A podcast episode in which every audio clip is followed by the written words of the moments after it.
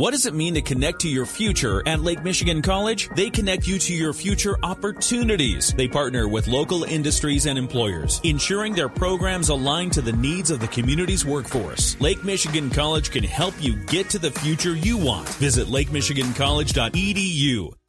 In the WSJM newsroom, I'm Michael Arney. A woman who'd been working for Four Winds Hartford Casino is now charged with embezzling $700,000 from the casino on July 30th. An officer told the judge about what she is accused of doing. So she did. She counted out $700,000 and, and put it in a bag and walked out of the casino. 38 year old Danica Young of Coloma is accused of taking the money to someone in Gary, Indiana, but police have not indicated if they know who that person is. She apologized to the judge at her arraignment last week said it was her first time she's ever been charged with any crime. Young's public defender says she's worked for the casino for the past 16 years. Her bond has been set at $1 million. Preparations are underway for a major construction project on I 94 between Benton Harbor and Stevensville. Michigan Department of Transportation spokesman Nick Schirripa tells us it's a $204 million investment on both sides of the highway. It'll be set to start in the spring of next year. We'll be rebuilding about eight and a half miles of I-94, rebuilding four bridges, repairing nine other bridges, and there's also some repaving, ramp rebuilding, and lane additions as well. So there's a lot going on. The project includes repaving, ramp building, and noise barrier construction.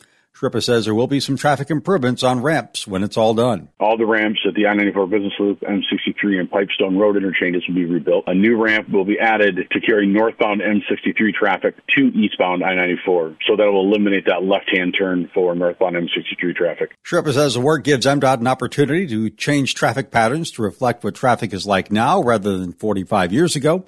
Crews are now out laying the groundwork for the construction starting next year. Throughout the three year project, two lanes of traffic on I 94 will be maintained in both directions.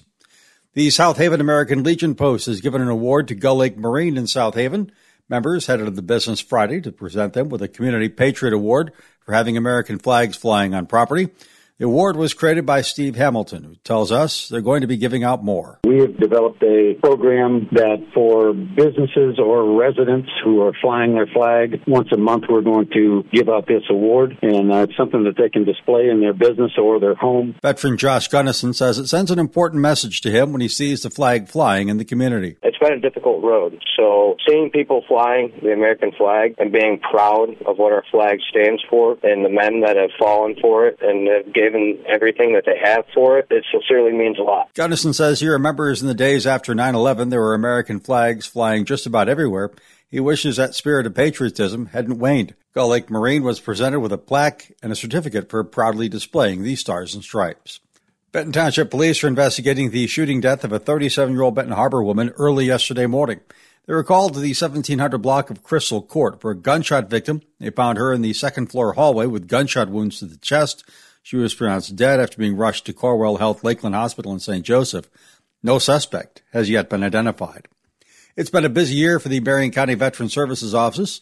Director Maureen Adams briefed the Berrien County Board of Commissioners last week on some of its activities lately, noting there has been an increased awareness of the office and the things that it does. She says they just launched a Facebook page in November of last year they're working hard to inform veterans about programs. We launched the uh, Veterans and Berrien Engage program in March, and we have 361 contacts on there so far. It's starting to become organic too, where I was really recruiting people to sign up before. I'd say I'm getting about 10 that are just showing up on, on a weekly basis now. The office this year launched Vibe, a communication channel that sends alerts to the phones of people who signed up. Adam says the new Dine and Discover program also has been attracting interest with events where veterans can meet and have fun. The next engagement is August 22nd with beer bottle art at the American Legion in Bridgman. Adams also noted the office now has a full slate of drivers to take veterans to appointments at the VA in Battle Creek.